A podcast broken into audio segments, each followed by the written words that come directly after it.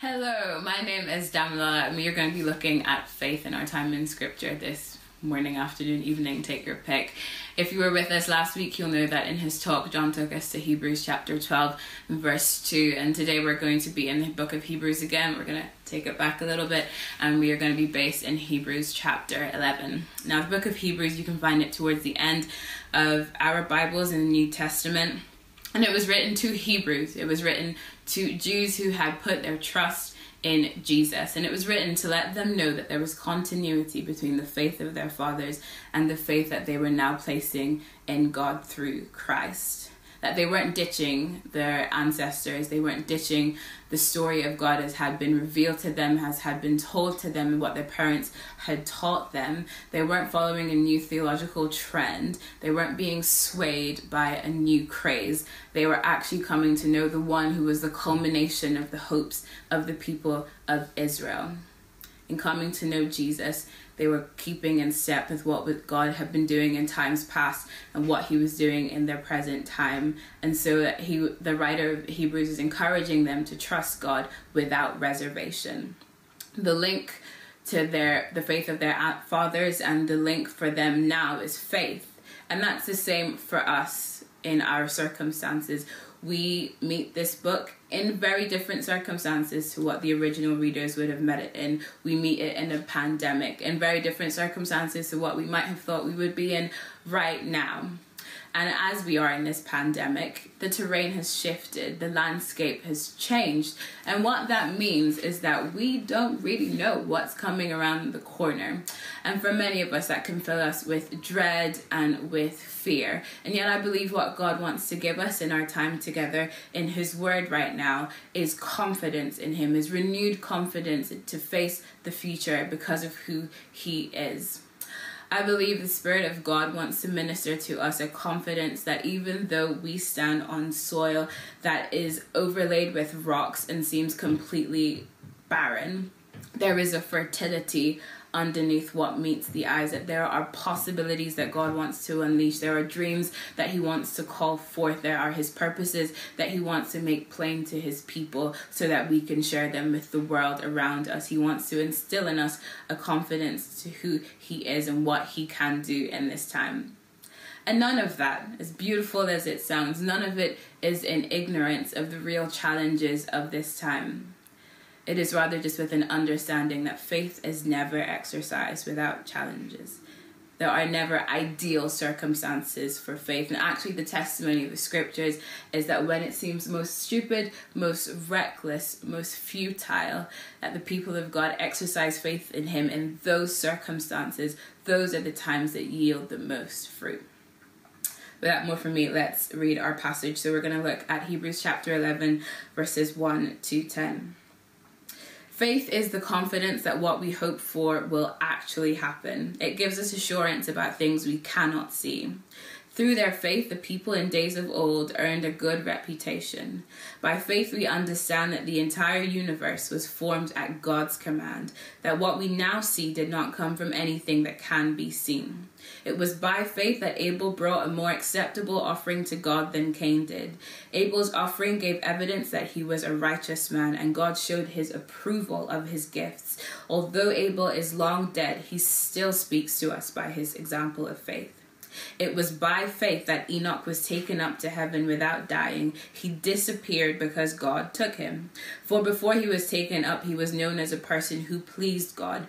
And it is impossible to please God without faith. Anyone who wants to come to him must believe that God exists and that he rewards those who sincerely seek him. It was by faith that Noah built a large boat to save his family from the flood. He obeyed God, who warned him about things that had never happened before. By his faith, Noah condemned the rest of the world, and he received the righteousness that comes by faith.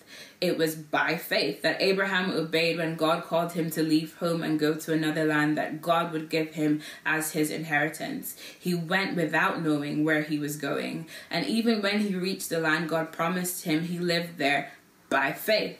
For he was like a foreigner living in tents, and so did Isaac and Jacob, who inherited the same promise. Abraham was confidently looking forward to a city with eternal foundations, a city designed and built by God. This is the word of the Lord, and thanks be to God. There's three things about faith that I want to pull out from this passage. The first is that faith is spiritual. The second is that faith is transformative. And the third is that faith is relational. Now, the first, faith is spiritual. Look with me again at Hebrews 11:1. Faith is the confidence that what we hope for will actually happen. It gives us assurance about things we cannot see. Now, if that strikes you as somewhat confusing and contradictory, let's take it a step further. So I'm currently reading from the New Living Translation, but the KJV renders this verse thus. Now, faith is the substance of things hoped for, the evidence of things not seen. If you have an itch in your head, I can understand why, because that's not how we relate with the ideas of substance and evidence at all. Substance and evidence relate to the things that satisfy our five senses. They are how we navigate reality through our five senses, and substance and evidence need to meet those requirements for us to know what we're about. We need to hold on to substance and we need to see evidence. So how can it be that we can have a substance of something that we hope for and evidence of that which is unseen? Well, we have our five senses, and yet for a believer in Jesus, we have another sense. We have a spiritual sense. And this spiritual sense is not to negate our five senses, but it is to help us transcend them in order to land in the purposes of God. That we use our five senses, but we are not confined to them. They are not all that we have to navigate the reality before us. That it is possible for the Spirit of God to give us a confidence of that which we hope for, an assurance that things will be as God has said, evidence of things that we can't see, that we can have a knowing on the inside of us that's been given to us by God himself of the things that he speaks, assurance that comes from him. We have our five senses, and yet we also have our spiritual sense, and we as the people of God are called to live, to navigate reality, to go about our lives in this world by reliance on the Spirit of God. Now here, that might sound like a challenge to the life of the mind, to reason and to intellect. And if you're here and you're considering faith, or even if you've been a Christian for a long time, you've had to consider this question. I know that I have. Does trusting in Jesus mean I need to put my brain in a bin before I walk into church? Does it mean that God can't accommodate my questions and my ponderings and the issues that I might have? Where is the space for the mind when it comes to faith? And I just want to make it clear that a life of faith is not a negation of reason, that we should have reasons for our faith, and we do have reasons for our faith as we come to put our confidence in Jesus. And yet, it would be a lie for me to say that a life of faith does not constitute a challenge to reliance on reason primarily or solely to navigate our lives. There is a challenge here to making our confidence, our home of our confidence, all of our decisions purely in the realm of that which makes sense to us and that which is reasonable to us or reasonable to those around us. And the reason to this is because what God wants to do will not be confined by the limits of our reasoning or our imaginations. He's the one who wants to do immeasurably more than we can ask or think. We are called to bring God our minds. We are called to give him our worship from all that we are. We are called to love the Lord our God with our hearts and our souls and our strengths and our mind. Don't miss out that fourth one. The mind is there. It's part of our offering to God. And yet, as we offer our minds to God, there are times when we have to consciously decide to let go of that which seems most sensible to us in view of what God is saying to us, in order that we might have access to what is beyond us, to that which comes only from him. Faith is spiritual. Look with me at verse 3 as we come to our second point. Faith is transformative. By faith, we understand that the entire universe was formed at God's command, that what we now see did not come from anything that can be seen. This verse takes us right to the beginning of the scriptures, right to Genesis chapter 1. In Genesis chapter 1, we see the Lord God create the heavens and the earth. And how does he create the heavens and the earth? Well, the answer is that he creates the heavens and the earth through speech. God speaks and the earth is formed. To put that another way, God speaks and reality is assembled around him. The words that he says, the words that he speaks, bring reality into being. And not only does God speak, does God create through his speech, but when it comes to us, when it comes to mankind, when it comes to Adam, God forms him from the dust of the earth, from that which he'd spoken into being. But Adam becomes animated. Adam becomes a living being because of the breath of God that is breathed into him. You and I are meant to live. We are meant to navigate reality on the basis of the word of God and the breath of God. It is that which gives us our lives. It is that which gives our lives their meaning and their color and their fruitfulness, from reliance and dependence on what God speaks and what God breathes into us by his Spirit. And from that, we know that the things that we now see did not come from anything that can be seen. What a statement of the power of God. See, for us, we only create by reference points. We only create on the basis of having something, an example or a point of inspiration that helps us conceive of something greater, build on something that already exists. And so for us, this constitutes a challenge because we don't work like this. And yet God does. God creates from nothing. God can create from nothing. He can bring beauty from the rubble. And what is impossible for us is not impossible to him. And yet this is not denying that there is risk and cost and challenge to this. But if we look again at this passage, we see that this is nothing new, that a life of faith has always constituted risk and cost and letting go of what is reasonable to us in order that we might have access to all God has for us. Look with me at verse 7. It was by faith that Noah built a large boat to save his family from the flood. Familiar. He obeyed God, who warned him about things that had never happened before. He didn't have a reference point for this. He was faced with the jeers and the mocking of those around him because that didn't make sense to them. It didn't satisfy the requirements of their five senses. And yet Noah knew that God had spoken to him and that he was called to act in reliance on what God had said. Let's go to verse 8. It was by faith that Abraham obeyed when God called him to leave home and go to another land that God would give him as his inheritance. Catch this next bit. He went without knowing where he was going. Not a clue. He did not know. All he had to rely on was the voice of God, the word of God, and that is all that he needed.